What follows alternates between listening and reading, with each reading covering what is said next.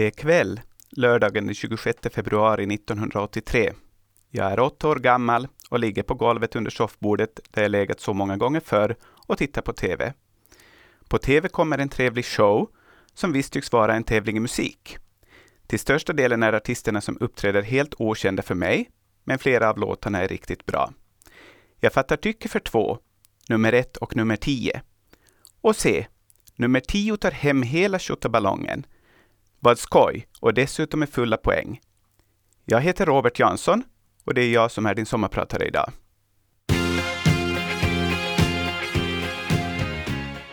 Ja, det var ju förstås Carola jag talade om. Carola var en främling för mig och för så gott som hela svenska folket och det är norrmän, finländare och danskar som också tittade på TV. Men det var hon inte länge till. Och från den dagen var jag ett bestämt fan av Melodifestivalen och Eurovision Song Contest. Jag lär också vara en främling för största delen av er som lyssnar, så en liten presentation är nog på sin plats. Jag såg dagens ljus på Danderyds BB en oktobermorgon 1974. Året därpå gick flyttlasset till Mariehamn, där jag sedan tillbringade åtta år. Ja, också på Sottunga förstås.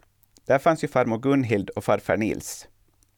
1983 gick färden vidare till Åbo, mammas hemstad, men Sottunga fanns kvar och har så funnits hela livet.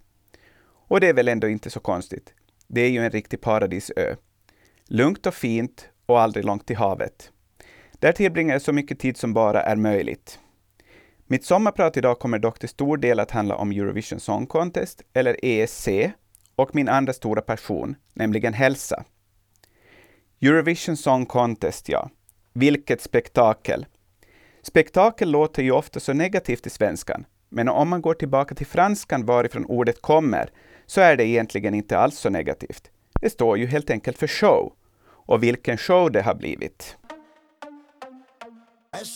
Namasteja! Det här var Italiens bidrag från i år, Occidentalis Karma med Francesco Gabbani. Den absolut största förhandsfavoriten, som var tvungen att korta ner sin låt med cirka 30 sekunder för att klara tre minuters regeln som gäller i ESC. Tyvärr förlorade låten en hel del på detta och framförandet i Kiev var inte heller tillräckligt bra för att fånga publiken och juryns intresse. Vad är det då som är så speciellt med hela ESC? Tja, det är väl svårt att exakt sätta fingret på vad det är som gör att flera hundra miljoner tittare varje år bänkar sig framför TVn för att tre kvällar under en vecka följa med två semifinaler och sedan den stora finalen. Men jag ska försöka att berätta varför jag är fångad. En stor bidragande orsak var nog Carola. Hon blev ju en stor idol i hela Norden. Och det hela blev ju mycket, inte så mycket sämre när bröderna Harris tog hem vinsten och 1985 års final till Sverige. Jag kommer fortfarande ihåg den kvällen när vi satt och kollade på showen från Luxemburg 1984. Och redan då fick man en känsla av hur spännande en ESC-final kan vara. I omröstningen bytte Irland, fortfarande flest vinster i historien, och Sverige plats med varandra. Men som tur var, kan man väl säga, så slutade det hela med att Diggiloo Diggiley skrev in sig i listan över ESC-vinnare. Och visst var det tur, annars hade vi väl aldrig fått se Lill Lindfors tappa klänningen i direktsändning. Och det om något är väl ett så kallat Eurovision moment, eller vad tycker ni? Stackars Frank Knöff som var exekutiv producent på den tiden. Han visste inte om detta lilla jippo och höll på att få hjärtsnörpen. Efter 1985 finns det en regel som säger att värdarna måste ha samma kläder på sig i generalrepetitionen som i direktsändningen, så att detta inte kan hända. Om någon mot förmodan inte sett klippet med Lill, så finns det på Youtube, så det är bara att söka på Lill Lindfors och skirt eller kjol så hittar ni det säkert. Då jag fick upp ögonen för showen under 80-talet så var den ju helt annorlunda än vad den är idag. Det var inte så mycket show över det hela, men där gjorde nog Lill ett och annat för att höja standarden. Om man frågar fansen vem som har varit den bästa värden eller värdinnan genom tiderna så brukar många nämna just Lill. Och här kommer hon med Musik ska byggas utav glädje.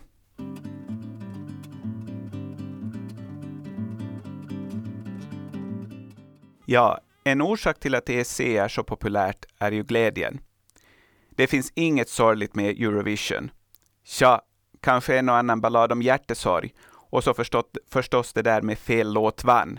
Jo då, jag har också påstått det så många gånger. Men i grunden är det glädje. Ja, glädje i potens.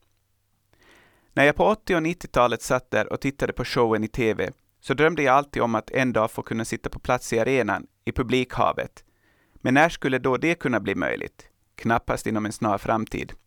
Men universum ger det man frågar efter och 1999 kom ju Charlotte Nilsson, som hon hette på den tiden, med sin Tusen och en natt i Jerusalem och så kammade hon hem den fjärde svenska vinsten och tog tävlingen till Stockholm. Detta var chansen man inte fick missa. Så en novembermorgon 1999, när det var biljettsläpp, så satt jag hemma med datorn redo, uppdaterade en plågsamt långsam webbsida, det fanns ju ingen fiber på den tiden, där man kunde köpa biljett. Och jag fick min biljett, på parkett, längst ut på höger kant på rad 66, i Globen 13 maj 2000. Och det visade sig inte vara någon dålig plats. Efter Rumäniens bidrag så svepte kameran förbi och jag fick mina 15 seconds of fame. Nåväl, jag var väl mer i bild cirka 2-3 sekunder, men tillräckligt för att telefonen skulle börja ringa och pipa nästa dag med meddelanden från kompisar som sett mig på TV. Ja, 2000 var ett svårtippat år vad gällde vinnaren och Olsen Brothers var definitivt inte någon favorit. Men när de framfört sin Fly on the Wings of Love i Globen ja då var det helt klart att Danmark skulle vinna tävlingen. Ibland kan man höra folk klaga på att Sverige alltid vinner. Nåväl, det vet vi att det inte gör, men sex vinster har det, vilket gör att det ligger på andra plats senast efter Irlands sju. Irlands senaste vinst var dock 1996, så det har många glömt. Men på 90-talet var det istället orden Irland vinner ju hela tiden man hörde. Och visst hade Irland en hel del fantastiska låtar på den tiden. Något de har lyckats tappa under det nya millenniet. Fast tvillingbröderna i duon Jedward var ju ändå en fräsch vind. ADHD-duon som de blev döpta till eftersom de knappast står stilla en sekund på scen. De har för övrigt representerat Irland två gånger. Första gången var i Düsseldorf och då med bidraget Lipstick.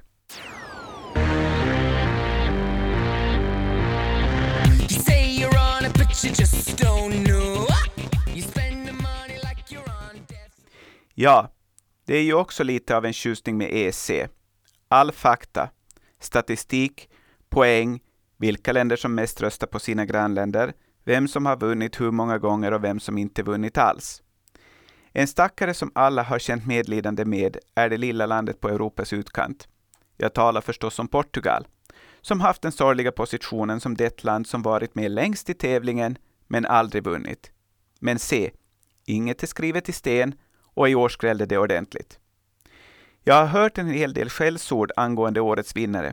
Kommentarer om att han verkade hög, att låten är tråkig och så vidare. Men jag håller inte med. Från början var inte låten min favorit. Jag höll också på Italien. Men Portugals bidrag växte otroligt under våren och i semifinalen höll jag absolut på Portugal. När Italien framfört sitt bidrag i finalen och man hade en klar bild hur låtarna lät live, så var det klart att Italien i alla fall inte skulle vinna. Tänk så det kan vända. Och här kommer Årets vinnare Salvador Sobral och hans vackra ballad Amar Pelos Deutsch.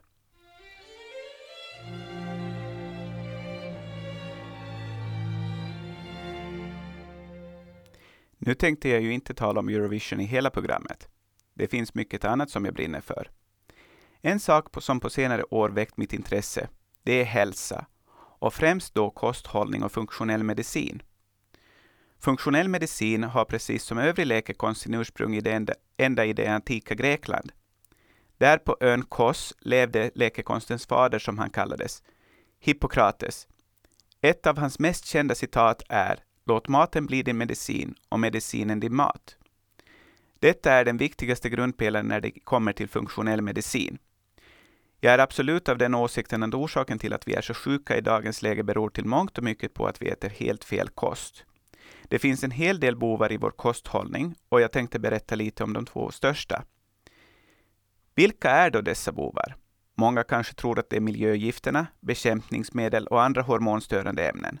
Vi spelar det in och jag skulle kunna tala i någon timme om bara vilka dessa ämnen är och vad det gör med våra kroppar. Men nej, det finns andra bovar.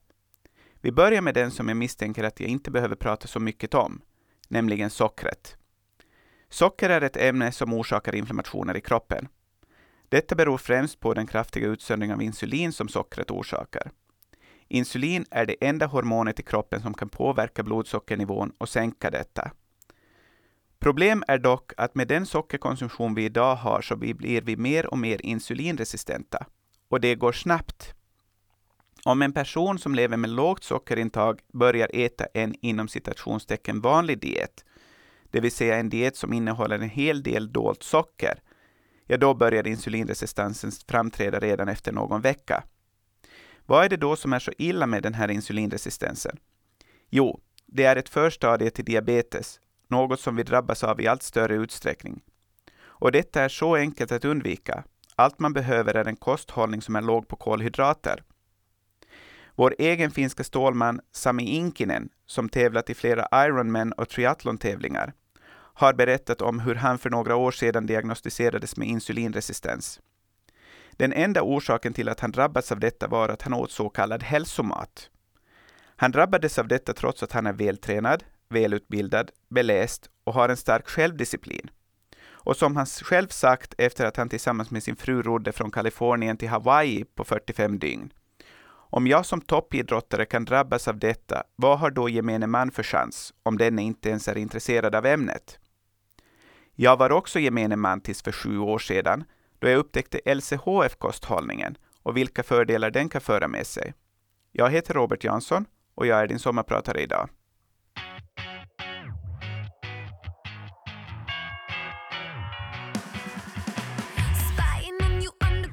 Det var sockersöta Krista Sigfrids med Marry Me från 2013 i Malmö. Jag hoppas att hon inte skippade så många middagar i alla fall för att bli smalare, för det är inget bra alternativ. Och nu blir hon ju gift också. Grattis Krista och grattis Janne. Det största intaget av kolhydrater som de flesta använder sig av är socker och vitt mjöl. Jag tror att problemet är så stort därför för att vi under hela 1900-talet växt upp med tanken att socker inte är farligt, men fett är det. Egentligen är det tvärtom, men sanningen är inte så enkel. Varför har sockret då blivit ett så stort problem? Jo, intaget av socker har växt under hela 1900-talet. När jag gjorde lite research inför detta sommarprat så kollade jag upp hur stor sockerkonsumtionen i Finland är. Och det visade sig att vi finländare i genomsnitt äter ungefär 33,5 kilo socker per person och år. 33,5 kilo. Och då säger jämförelse att vi i Finland ändå ligger på en moderat nivå. Helt absurt. Men jag vet att konsumtionen i USA är cirka 10 kilo mer per person och år. Tänk er 43 kilo socker. Och detta är alltså genomsnittet. Det finns säkert de som äter nästan dubbelt så mycket, för det finns personer som inte har något stort intag av socker. Okej, okay, säger ni, men folk har ju ätit socker i århundraden. Inte kan det vara så farligt. Jo, visst har vi ätit socker, men mängderna har varit helt andra.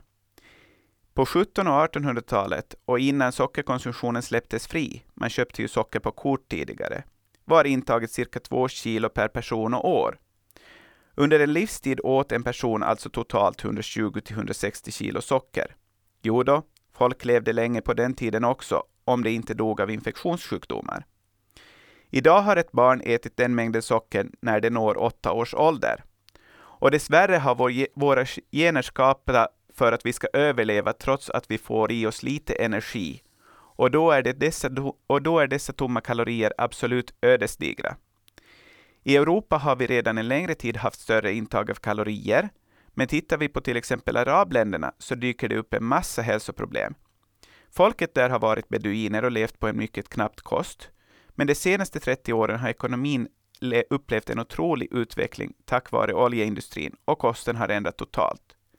Idag är nästan 20 procent, alltså var femte person av invånarna i Qatar diabetiker. Och detta främst för att deras gener inte klarar av det stora kaloriintaget som bytet av levnadsstil orsakat. Sen orsakar även ett högt intag av socker en så kallad sockerfiering av blodet. Då kroppen inte kan ta upp allt socker som vi konsumerar så finns det kvar i blodomloppet och vårt blod får en seg konsistens, som kolasås. Hur trevligt låter det? Nu säger jag inte att alla kolhydrater är av ondo. Själv äter jag allt möjligt som innehåller kolhydrater, främst grönsaker dock. Grönsaker liksom bär, jordgubbar, hallon, blåbär, passa på att njuta av dem nu i sommar, innehåller alla lite kolhydrater. Rotfrukter kan innehålla lite mer, men med en balanserad portion på tallriken så blir det ändå inte det totala kolhydratintaget väldigt stort. Om man inte laddar med potatis, ris eller pasta då förstås och äter kanske en massa bröd till. Då tippar vågen lätt över och måltiden består i dessa fall mest av kolhydrater. Det är inte svårt att hålla sig till en lågkolhydratdiet och diet i detta fall betyder helt enkelt kosthållning, inte något fashionabelt sätt att banta 10 kilo på en månad. En viktnedgång på över en och en halv kilo per vecka är för övrigt inte vidare hälsosam på grund av att alla slaggämnen som levern lagrat i kroppens fettdepåer frigörs och kan återigen skada kroppen. Därför är det alltid väldigt viktigt att äta en hel del antioxidanter och vitamintillskott, speciellt om man försöker gå ner i vikt. Vi klarar oss faktiskt inte utan eh, tillskott, även om vissa säger vad de vill. Och sen vill jag bara säga att bara för att jag nu talar om vad man bör tänka på och vad man bör undvika när det gäller mat, så är jag inte svår att bjuda på middag. Det har på sistone talats om i media om hur svårt det är att bjuda folk på middag. Även om man håller sig till någon specialdiet så tycker jag att man kan frånse från det om man blir bjuden. Med undantag av personer som har gluten eller laktosintolerans eller allergier. Dessa kan man inte frånse från. Jag äter allt som bjuds, för det är de vardagliga vanorna som påverkar vår hälsa, inte det vi äter nu och då. Visst kan jag ibland äta glass och även godis, men för det mesta undviker jag det eftersom ju mer man äter av dessa, ju mer vill man ha.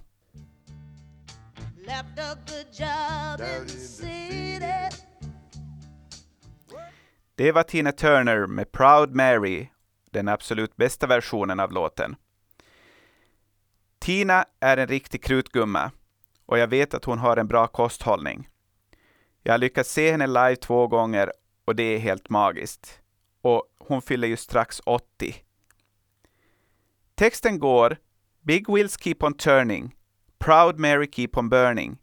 Och visst, i detta fall handlar det om en flodbåt och elden i ångpannan. Tyvärr är det också så att de flesta av oss har en eld inom sig. Och då menar jag inte matsmältningen efter frukosten eller kanske efter lunchen lite senare. Nej, detta är en eld, eller kanske jag skulle säga eldar i plural, som vi har inom oss, men som vi inte alls känner av.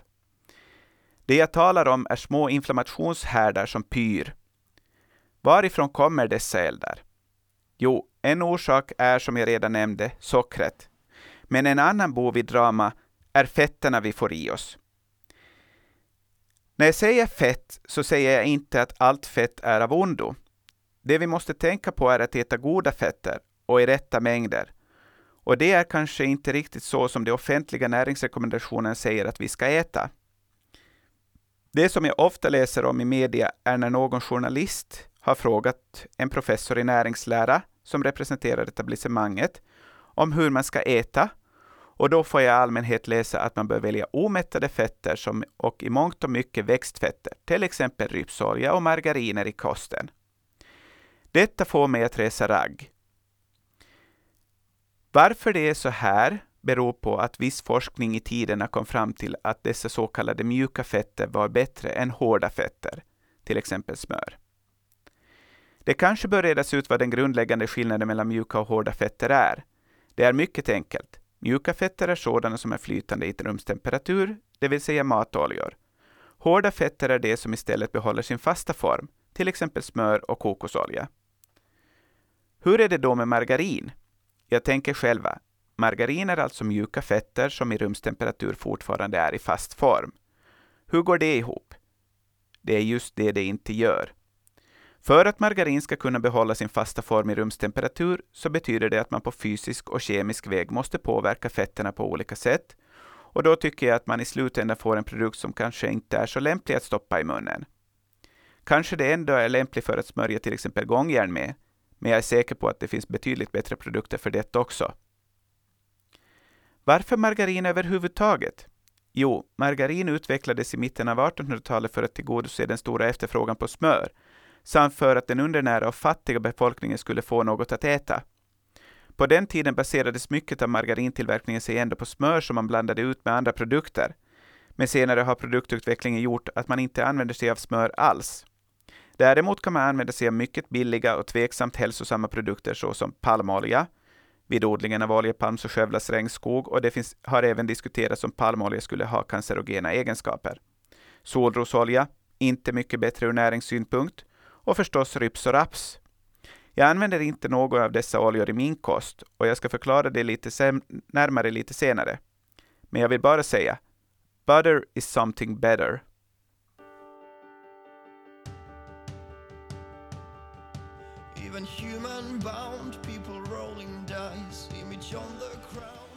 Detta var Soft Engine som knep en nionde plats i ESC i Köpenhamn 2014. Detta är statistiskt sett vår näst bästa placering efter Lordis seger. Visserligen har andra låtar placerat sig bättre, men då har det varit många färre deltagare.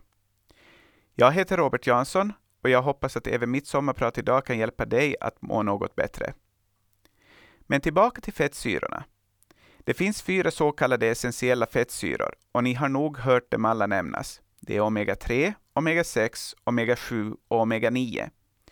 Av dessa fyra kan kroppen inte tillverka omega-3 eller omega-6, utan dessa måste vi absolut få ur kosten. Omega-6 kan jag säga att ni absolut inte behöver oroa er för att ni inte skulle få ur kosten, för det är just denna fettsyra som är problemet. En enkel regel att komma ihåg. Udda är bra, jämna dåligt. Varför då så? Jo, vårt DNA är uppbyggt för att vi ska få omega-3 och omega-6 i lika stora mängder. Historien bakom detta tycker jag själv är rätt mycket intressant och fascinerande. Och det här kan vara lite att döja på sanningen, men man tror att detta kan vara ett alternativ. Låt oss gå tillbaka cirka 125 000 år i tiden. Människosläktet levde då på den afrikanska savannen och vi var inte så väldigt många. Samtidigt drabbades jorden av en enorm istid. I och med att inlandsisen bredde sig ut så bands vattnet på jorden upp i glaciärerna och havsnivån sjönk. Det finns uppskattningar på att vattennivån var upp till 120 meter lägre än vad den är idag. Savannen torkade ut då inget regn föll och människorna som levde där började vandra. Största delen av individerna dog på grund av torkan, men en liten del överlevde. Det finns teorier som säger att människosläktet nästan stod ut och vissa uppskattningar säger att det endast fanns cirka 600 individer av Homo sapiens. De överlevande lyckades ta sig ner till kusten i östra Sydafrika. Där förändrades kosthållningen och människorna började äta fisk och alger som innehöll omega-3. Det är här man har hittat de hittills äldsta kända grottmålningarna, det tyder på att intelligensen hos människorna ökade i och med att de fick omega-3 i sin kost, vilket också möjliggjorde att kultur uppstod. Detta tycker jag är ett utmärkt, exempel på hur otroligt viktigt omega-3 är för oss. För utan omega-3 hade vi aldrig kommit till Eurovision Song Contest. Istället hade vi nog fortsättningsvis sprungit omkring på savannen eller bott i grottor. Men de 600 individerna på Sydafrikas östkust överlevde och blev alltså till de sju miljarder som idag befolkar denna planet. Men vad är då problemet? Jo, som jag sa, vårt DNA är uppbyggt att vi ska få omega-3 och 6 i lika stora delar ur vår kost. Men var får vi tag på omega-3? Många vet att det i stor utsträckning handlar om fiskfetter, men hur många äter 200 gram fet fisk varje dag? Och med fet fisk menar jag inte odlad lax eller forell. Dessa matas ofta med soja och soja innehåller inte omega-3. Äter man vit fisk, till exempel torsk, gädda eller abborre, ja då borde det dagliga intaget vara kring 750 gram. Sen finns det ytterligare en liten kläm med att äta fisk. Den får absolut inte vara upphettad över 50 grader, för då förstörs omega-3-fetterna. Det var Marian Rung, eller Munk som hon heter idag, med Tom Tom Tom och Finlands bästa placering i Eurovision innan Lordi tog hem segern. Marion knep nämligen en sjätte plats i Luxemburg 1973. Om vi går ännu lite längre tillbaka i tiden än 73, till 50-talet, så räknar man med att vi åt cirka fyra gånger så mycket omega-6 som omega-3. Denna balans berodde i mångt och mycket på att maten tillreddes från grunden i hemmet. Vi åt mindre kött, och det kött vi åt kom från djur som gick ute och betade gräs. Grönt gräs är nämligen en omega-3-källa. Efter 1960-talet har livsmedelsindustrin gått starkt framåt och vi äter mer och mer hel och halvfabrikat. Och nu råkar det vara så att livsmedelsindustrin älskar omega-6. Varför det? Jo, det är billigt att framställa. Palmolja, sojaolja, rypsolja, solrosolja. Och dessa oljor går att raffinera så att det inte smakar något. Fiskolja med sin omega-3 kommer alltid att till viss mån smaka fisk, och det är dessutom betydligt känsligare för oxidering, det vill säga att den härsknar, och härsken fiskolja är lika otrevligt som härsken fisk. Tänk er själva om ni skulle bli bjudna på havrekex, varav det ena smakar havre och det andra smakar, ja i värsta fall härsken fisk. Vilket kex väljer ni? Just det. Detta har lett till att vi idag äter mångdubbelt mer omega-6 än omega-3. I Finland i genomsnitt 10 gånger så mycket omega-6 som omega-3, i Europa cirka 15 gånger mer och i USA 25 gånger mer. Och detta är genomsnittet.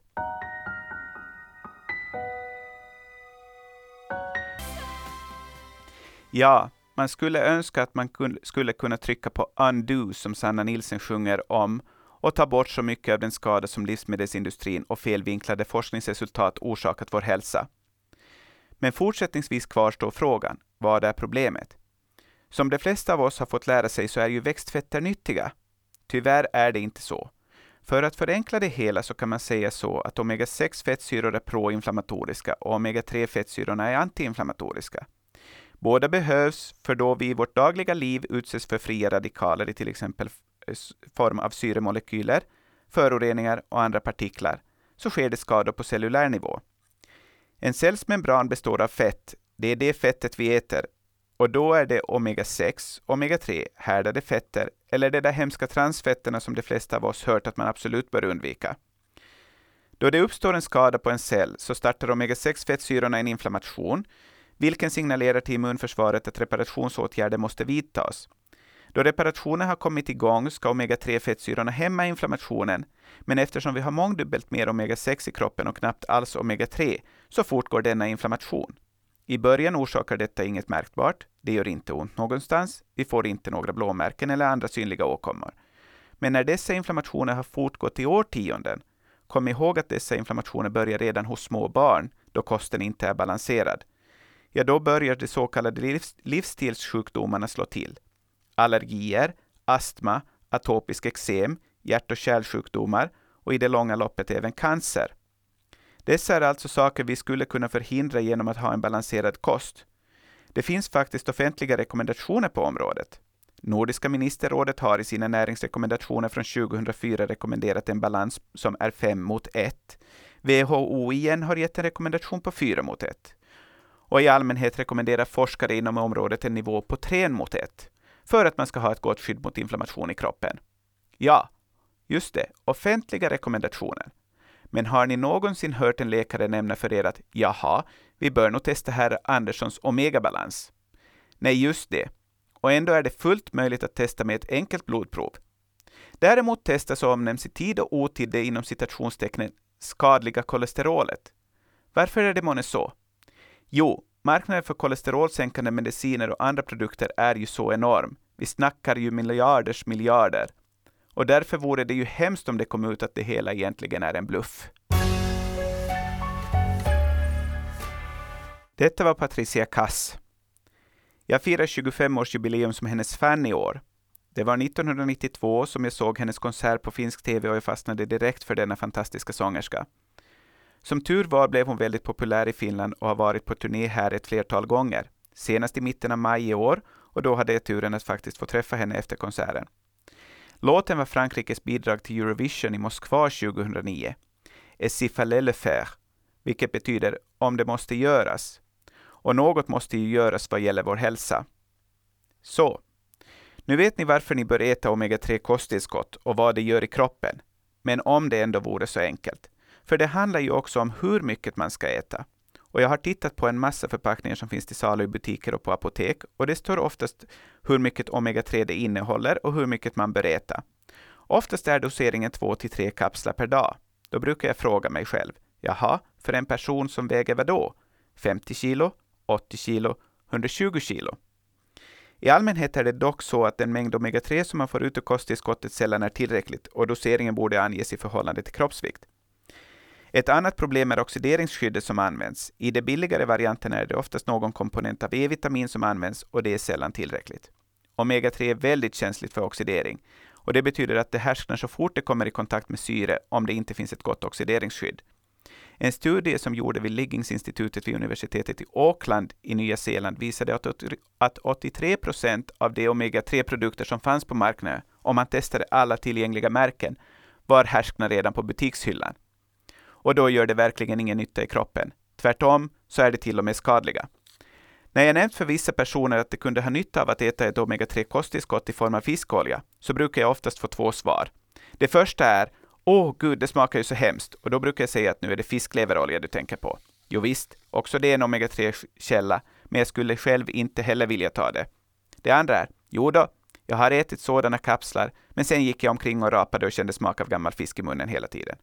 Och då kan jag bara konstatera att den produkt personen ätit har varit härsken och därmed inte gjort någon verkan, utan kanske till och med förvärrat situationen. Så det är sannerligen inte lätt att välja en bra omega-3-produkt. Men det är bara att konstatera att det behövs. Det är jag själv ett exempel på. Jag lider nämligen av en hudåkomma som kallas neurodermatit, eller klådeksem. är lätt, den är rätt vanlig och jag känner flera personer som lider av den i någon utsträckning. Åkomman är neurologisk och innefattar kronisk klåda och kliande. Föreställ er det värsta myggbett ni kan tänka er och dubbla minst den klådan. Och hur mycket ni än kliar så går klådan inte över. Kliandet börjar ofta vid 4-5 tiden på morgonen, varpå nattsömnen blir lidande. Klådan börjar vanligen under en stressig period, men fortsätter efter att stressen lagt sig.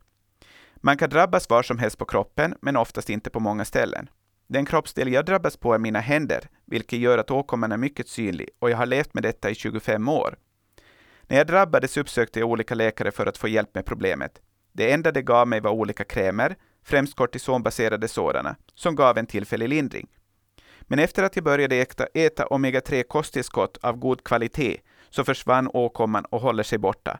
Men ack om jag gör ett uppehåll med att ta min omega-3, ja då kommer symptomen tillbaka illa kvickt. Det finns en hel del studier på vad omega-3 gör för nytta i kroppen och det kommer hela tiden mer forskningsresultat på området. Men en del saker som omega-3 påverkar är normal hjärt och hjärnfunktion, upprätthållande av normalt blodtryck, synförmågan samt nervsystemets funktion, vilket mitt eget exempel på neurodermatit visar. Omega-3 används även i behandling av ADHD och det är också ett område där forskarna frågar sig om den ökande mängden av ADHD-fall kan bero på det låga omega-3-intaget. Har man en tillräcklig mängd omega-3 i kroppen så visar forskning på att det även sänker stressnivån i kroppen. Man känner sig vanligtvis mer energisk och mindre trött. Jag heter Robert Jansson och jag är din sommarpratare idag. En fantastisk låt av Katy Perry, Chained to the Rhythm. Bakom den ligger bland annat svensken Max Martin. Otroligt vilka hits han kan skapa, och det tycks aldrig ta slut. Men från dessa kedjor tillbaka till fettsyrekedjorna. Det var ju det här med att jag inte äter rypsolja. Varför inte det? Som jag redan berättat så är omega-3 och omega-6-fetterna viktiga delar i kroppens regleringssystem. När man talar om goda och dåliga fetter, då är den verkliga boven arachidonsyra, oftast förkortat AA. Kroppen tillverkar själv arachidonsyra av linolsyra, som båda är omega-6-fetter och finns i rypsolja. Kroppen behöver dessa fetter, men för mycket är skadligt. Linolsyran omvandlas med hjälp av ett enzym, delta-6-desaturas, till gammalinolensyra, GLA, som sedan omvandlas till dihomogammalinolensyra, DGLA, vilket är inflammationshämmande. Ett annat enzym, delta-5-desaturas, omvandlar igen DGLA tillbaka till arakidonsyra, som igen orsakar inflammation. Rypsolja innehåller både linolsyra och alfa-linolensyra, vilket är det förstadiet till omega-3. Detta får branschen att i reklam berätta att dessa fetter är en källa till hälsa. Tyvärr stämmer inte detta. Omegafetterna i rypsoljan har kortare molekylkedjor än det som vår kropp kan tillgodogöra. I teorin kan alfa-linolensyran omvandlas till längre flerdomättade fettsyror, DHA och EPA, men i praktiken händer inte detta, utan alfa-linolensyran, som är en oxideringskänslig fettsyra, blir kvar i kroppen och omvandlas till skadliga oxidföreningar eller andra fria radikaler. Den får alltså vår kropp att härskna. Vi fortsätter med lite biokemi. Arachidonsyran är en essentiell fettsyra, men den är otroligt giftig om den förekommer i stora mängder. Om man sprutar in arachidonsyra i försöksdjur så dör det. Det händer inte med andra fettsyror eller med kolesterol. Därför är kroppen expert på att reglera mängden arachidonsyra. Det gör den genom att lagra en, den överflödiga arachidonsyran i fettcellerna. Därför stimulerar arachidonsyran uppkomsten av fettceller och är en orsak till fetma. Samtidigt måste man komma ihåg att det extra fettet i kroppen skyddar mot de skador arachidonsyran kan orsaka. Därav kan man fråga sig hur hälsosamma de populära fettsugningarna är. I och med att man tar bort fettcellerna så försvinner kroppens enda möjlighet att reglera mängden arachidonsyra. Dessutom ska man komma ihåg att fettvävnaden är ett eget organ som har en enorm roll i produktionen av till exempel hormoner. Detta visste man inte för fem år sedan, utan det är den absolut senaste tidens forskning som visat på detta. Okej, kommer ni nu ihåg det där delta 6 desaturasenzymet? Det var det goda enzymet som skapade GLA och DGLA. Transfetter och alfa-linolensyra hindrar delta-6-desaturat från att agera, vilket leder till att linolensyran inte omvandlas till GLA och hela synteskedjan avstannar. Detta är alltså varför man kan ifrågasätta rypsoljans hälsoegenskaper, då den hindrar natur kroppens naturliga syntes. Rypsoljan är alltså lika skadlig som transfetter.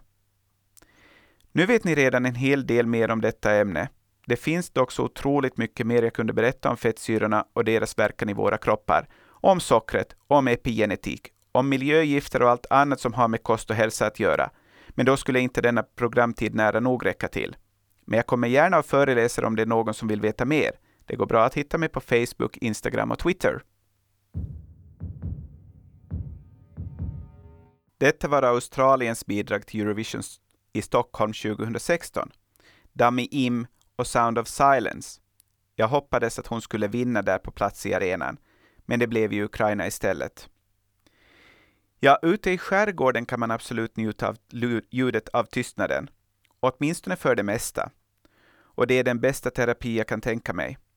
Ute på Sottunga försvinner arbetsstress och alla bekymmer om man är bara ett med naturen. Tyvärr är jag orolig för hur det kommer att gå för skärgården då befolkningen minskar och det görs nedskärningar i kommunikationerna. Men jag hoppas att det kommer att ändra framöver. Kanske kortrutsprojektet för med sig fördelar som vi inte kan se ännu, om vem vet hur vi bor när våra bilar kan flyga. Hyperloop är också något jag verkligen hoppas på. Tänk att kunna åka från Åbo till Stockholm på ungefär 10 minuter. Det möjliggör ju en massa sådant som vi inte ens kan föreställa oss. Man kan jobba i Stockholm, men bo i Mariehamn eller Åbo, eller kanske ute i skärgården. Jag hoppas verkligen att detta kan bli verklighet inom en snar framtid och att det leder till att skärgården inte tystnar för gott. Ibland kan man bryta tystnaden med lite Eurovision förstås. Jag har varit på plats på sju internationella finaler och jag önskar att alla någon gång kunde uppleva Eurovision och all den glädje och kärlek som där finns. Ingen önskar att det ska gå dåligt för någon, utan alla hejar på alla, förutom kanske då Ryssland som kanske inte riktigt kört rent spel politiskt de sista åren. Tyvärr varierar kvaliteten på låtarna och alla kan ju som sagt inte vinna. En annan sak som Eurovision för med sig är att man lär känna en massa trevliga typer från när och fjärran. 2014 i Köpenhamn så satt jag på ena semifinalen bredvid en tjej.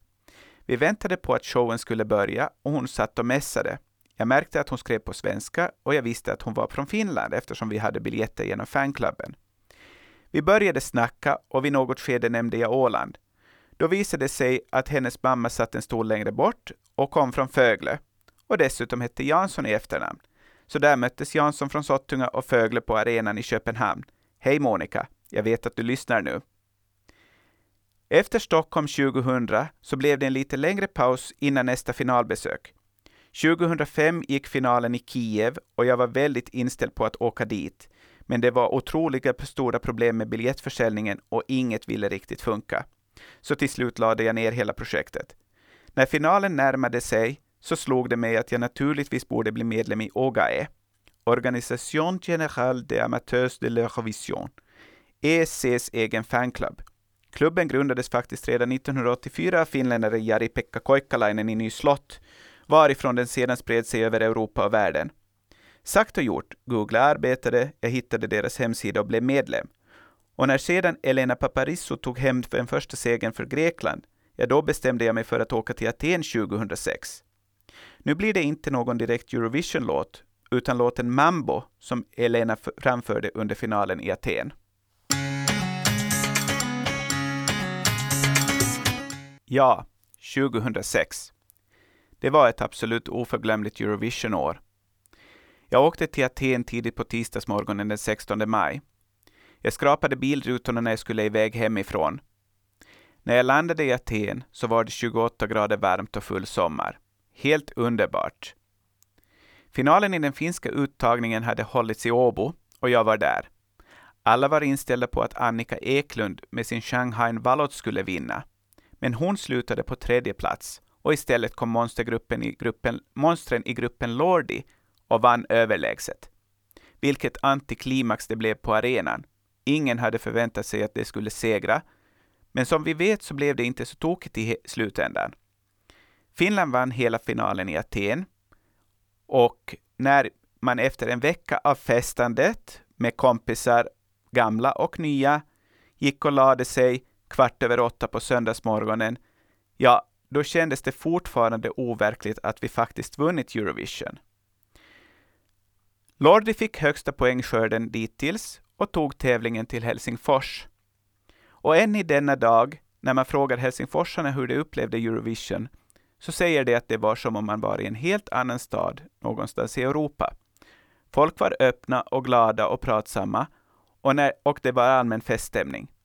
Så visst spelar Eurovision roll.